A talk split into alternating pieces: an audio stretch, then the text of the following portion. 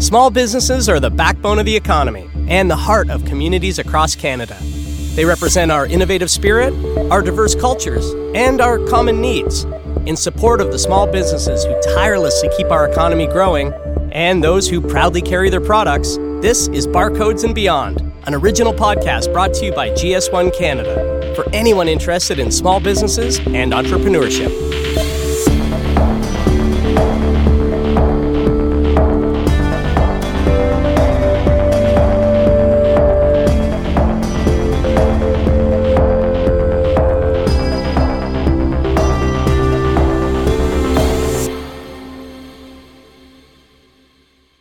Welcome, I'm your host, Teddy Wilson. Most small businesses start with a dream, a deep desire to share a passion, a cool product, or a unique service with the community. But turning that big dream into a reality can sometimes be daunting. And this is where GS1 Canada comes in, helping small businesses like yours get it right from the start.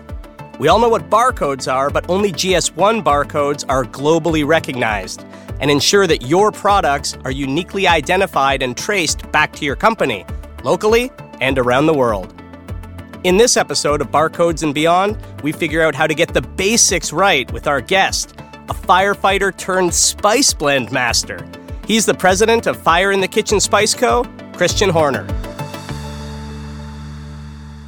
Hey, Christian, how you doing? I'm good, Teddy. How are you? I'm great, and I- am excited to talk to you. So I, I want to start at the very beginning. Tell me a bit about how your mom influenced your passion for food that eventually led to this business. Basically, I have to thank my mom for all my culinary skills and experience. She was a fine food caterer for 30 years in Toronto, self taught, amazing cook. She would do parties of gourmet dinners for five people up to CBC one year for 5,000. Well respected in, in the city and just an incredible scratch cook. She was a special, special, soulful person, and her spirit was incredible, and that resonated with a lot of people. And I sort of followed in her footsteps. I think my first time sort of working with her and using a knife, chopping parsley and prepping food for her was I was like seven years old. I couldn't escape it. So it's naturally ingrained in my world and body. I resonate back to food all the time. I understand it was it was a big party that really sparked this idea for your company and your product initially. Tell me about that a good buddy of mine, uh, his wife was turning 40 and asked me to cater her birthday. And I did a 200 wings with a seasoning that I've been trying to perfect. And people were just over the moon about the flavor. So my buddy the next day called me and said, uh, Christian, I want this in a jar. And I, that's when the lights went off. So you're making these rubs, you're, you're serving them to people, to some friends, you're getting all of this positive feedback, yeah. people telling you, hey, you got to sell this. How do you take that, that passion, that hobby at the time, and transition it into a business? I'm not going to sit here and tell you I'm a businessman. I'm more of the creative side of everything and the innovator of, of the recipes. I never had any expectations for fire in the kitchen. I had my career with the fire department. This was a hobby that became a business without any projections. I didn't know where I was going to be year to year. I just let it grow organically and it grew. I was living in Port Credit, Mississauga at the time, and my local butcher, who was literally a five minute walk down the street, Ali from the Elmwood Meat Market, great guy. I brought a sample to him and I created a logo and I found a little jar and I put the exacted recipe in the jar. I called it One Rub. It's a multi-purpose seasoning for everything. You know, everyone needs one rub. I brought it to Ali and he loved it and asked for a case. So I sold him a case and he sold that case in a week and asked me for another one and then gave me the best advice I ever got. It was just, Christian, if you want to take a stab at this, you got to come up with a line and you can really do something here.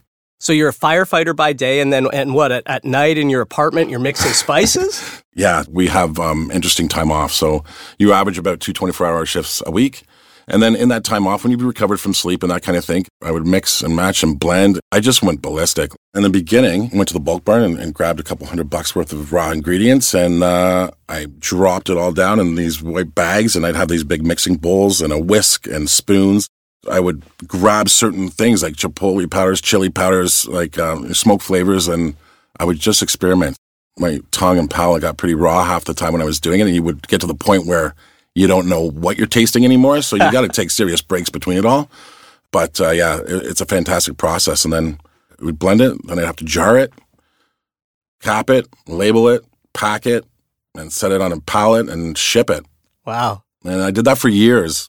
So you've got one big bowl in the middle. You've got a ton of little bowls with different spices, and then you're just trying combinations. Just trying combinations, yeah. Like honestly, like a mad scientist. And so I would experiment with stuff that was good for flavor, and I would experiment with stuff that was good for color. because I wanted the uh, aesthetics of the, the blends to, to be appealing as well. Flavor is my number one priority. Yeah. But when you're cooking and when you're learning from such a great cook like my mom, a culinary artist, you want things to look good on the plate as well. It sounds like the culinary equivalent of jazz. You know, you're just like riffing and trying new things. Yeah, no, you know what? There is a really massive creative element to it, and I think that's uh, part of what I love most about it. You make your spices, you get this positive feedback from friends. You you start selling them through Ali the Butcher, so you're you're getting some momentum. Where did your business grow from there? I just started pounding the pavement to local butchers and food shops, and uh, I think my first year I did about eight thousand in sales, and from that point on, every year I doubled, which was incredible. I was at the point where I think there was about maybe twenty of them in the GTA, and then I had an opportunity to present to Longo's, and that was the big ticket for me at that point. Cool. My first serious contract with Longo's, it, it was more opportunity based. My sister and brother-in-law are both retired police officers from Peel, and Longo's is, has heavy presence in, in Mississauga and Peel.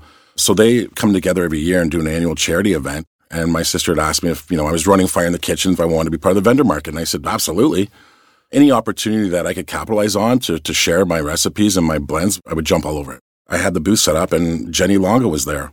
She came by the booth and talked to me, was interested in the packaging and I was sampling and she fell in love with the product, liked the packaging. And, you know, at the end of the night, it was made very clear that she wanted to see this stuff in, in Longo's.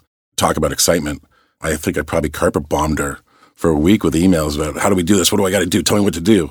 And that's, that was a big learning stage, how to get involved with a grocery chain like that.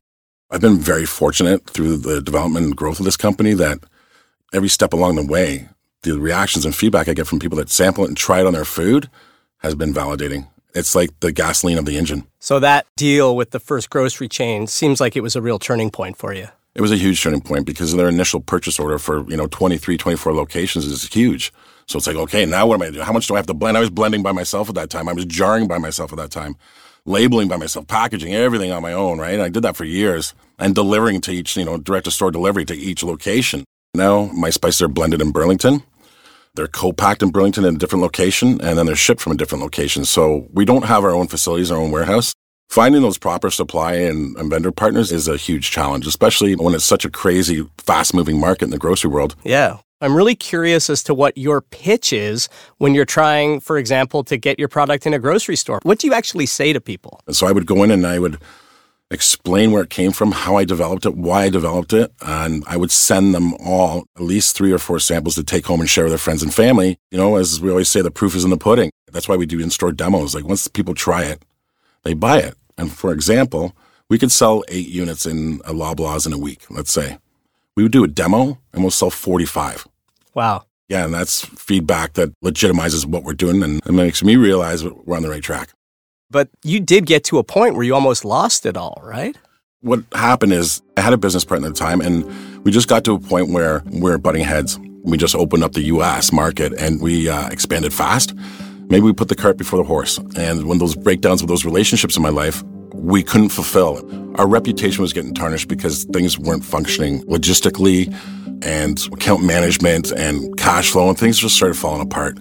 And we decided to go our separate ways. I almost got to the point where I had to throw in the towel, but we got saved. And you didn't have to throw in the towel. You pulled it out of the fire, as it were. Luckily, I found two new strategic financial partners. We found a, a good corporate investor. Now we're like fully funded and up and running and, and ready to rock and roll. So it's, it's a really exciting time for this company.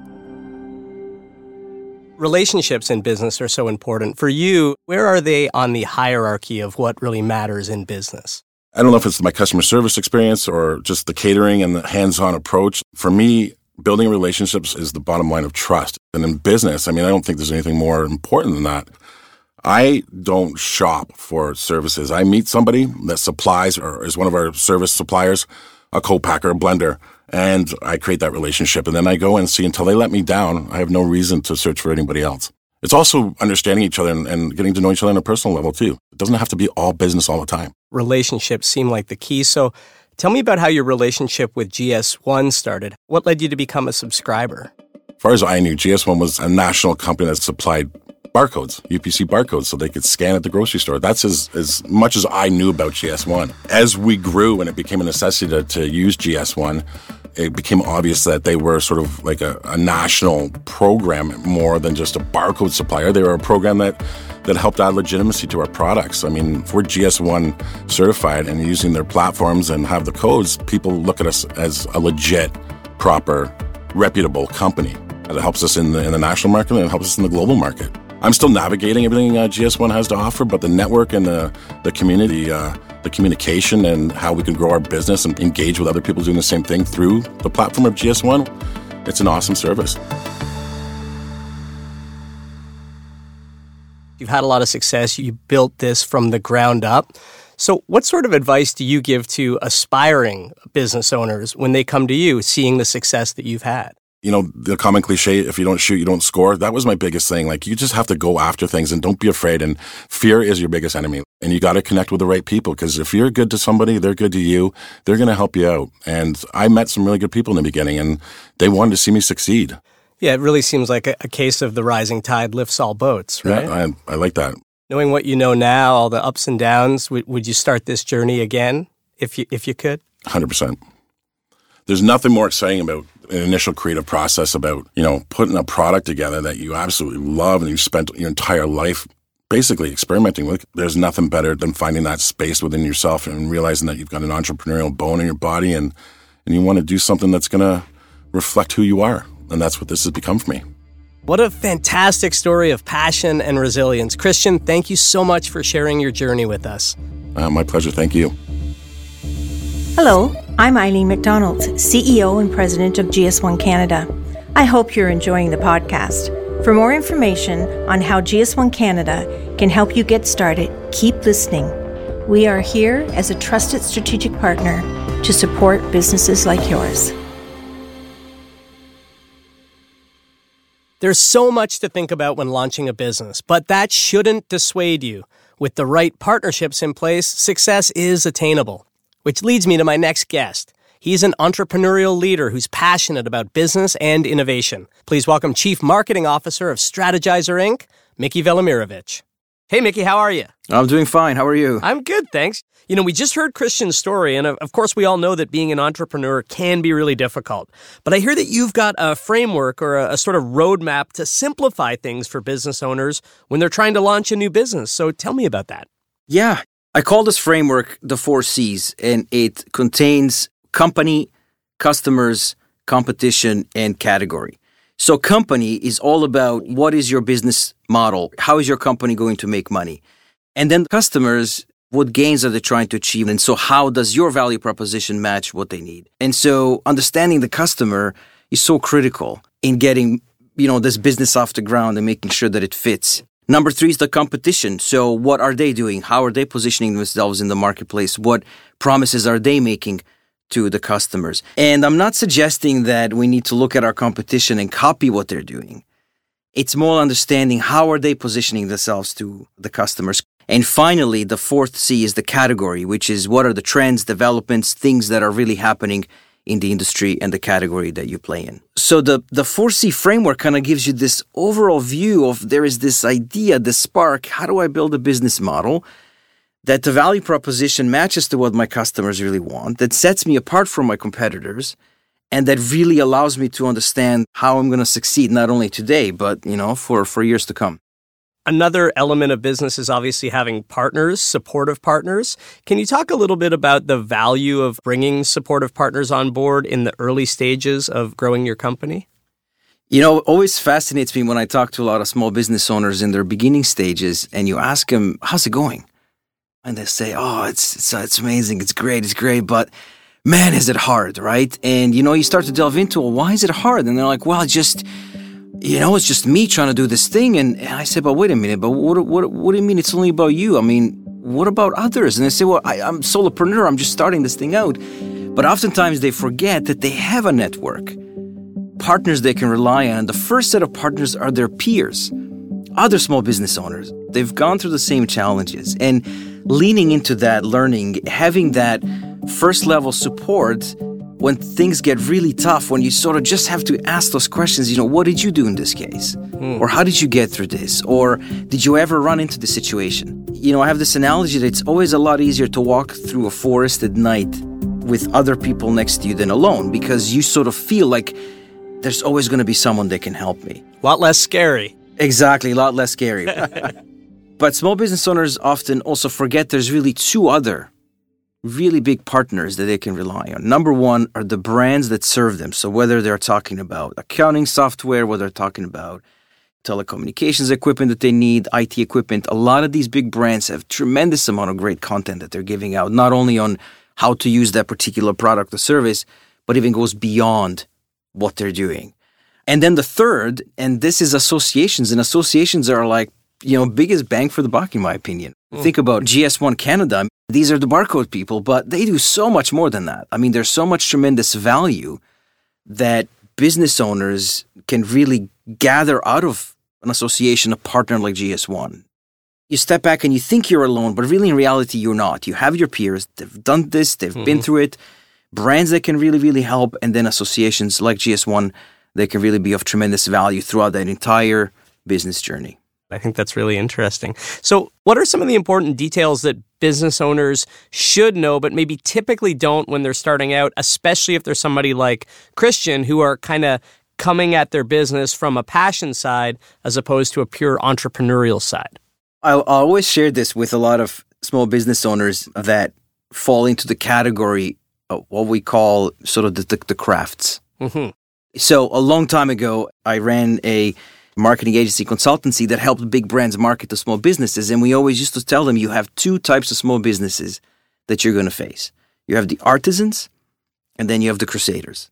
Hmm. and the artisans are people that have a craft. They're so good at doing something, they're passionate about their product, like Christian is about the rubs that he's making, but they don't really know everything else about business. And honestly, that's okay. They're not supposed to know.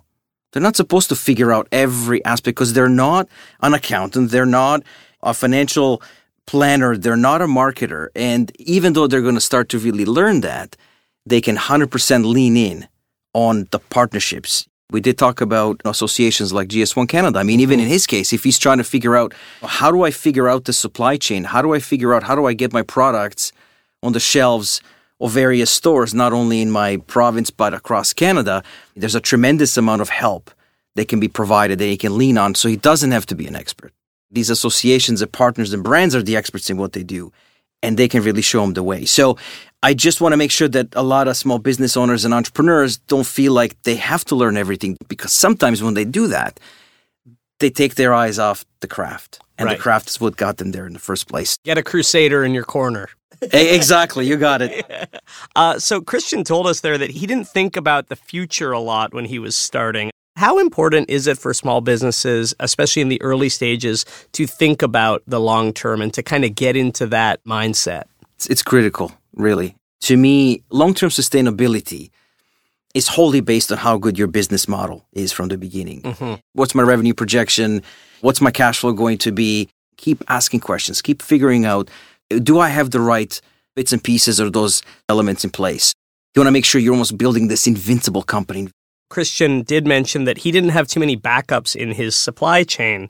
So, how problematic can it be for small businesses if they don't think about the supply chain in terms of having backups and having redundancies built in? In all honesty, it can kill a business. If a business has one key partner that is providing such an important part of their product that they're developing or their service they're providing, it can literally stop everything we all kind of lean back and think, well, COVID was hard on us, but it was really, really tough on businesses, and they felt exactly what that means if you don't have mm-hmm. supply chain backups, if you don't really have more than one supplier partner, because many things can happen to many of them. And the beauty about supply chain is that they're fellow business owners, right? Mm-hmm. And they're so happy to be there, and it's perfectly fine to say to someone, hey, by the way, you are my number one, but I do have a backup. I have a number two and a number three. In fact, if I was a key component in somebody's supply chain, I would want them to have a backup. And it's perfectly fine to say, hey, listen, I've built a network because I'm just trying to build that sustainability in my business model. Yeah, you're not going to offend other businesses. They're going to know that you've you've got a solid plan. Absolutely. Christian was super passionate about his product. I know that he was over the moon when he got into the US market, but he almost lost it all. Can you talk about the degree to which businesses should be cautious about growing too fast? It's tempting, you know, it's tempting to jump into another, particularly another geography. And it happens a lot where the assumption is, well, if I'm doing so well here in this market, it, it's got to work somewhere else. And in reality, it probably will work, but if and only if you've got everything set up in the right way in your initial geography, your initial market, or initial customer segment, or initial product or service category. So, really figuring out all of the components in your initial business model and then translating that to a new geography. I think in Christian's example, it probably it's this allure of wow, I'm about to enter a market that's ten times bigger than Canada, so therefore it's going to be ten times the revenue and improved margins, and there's so much money down there. But you're also entering a completely new world, right? There's new competitors. There are going to be the new categories, new cost structures, and things that could completely set you off. Then lean on those that you know you can trust, and, and honestly, anywhere in the world you want to go, your fellow small business owners are always going to be super helpful right? So they're going to be the ones that tell you, okay, here are some of the things you got to look out for in this particular market, this particular geography. That's true, though. That promise of growth that comes with new markets can be so tantalizing for small businesses, but it sounds like you really got to lean back on your strategy and I guess just think more strategically overall about how you're going to grow. Absolutely. It's just really kind of having having that open view mm-hmm. into understanding that it will be different, that it will be challenging, that it will take your focus away from what has made you successful, what has made you get to this point. And growth, it's tempting, right? But I think slow and steady is always going to win the race. It's so great to have you and, and, your brain here. You've got such great advice and great insight. A- any kind of final pieces of wisdom or advice to, to share with our listeners? You know, the, the number one always is that element of always go back to the fundamentals of business.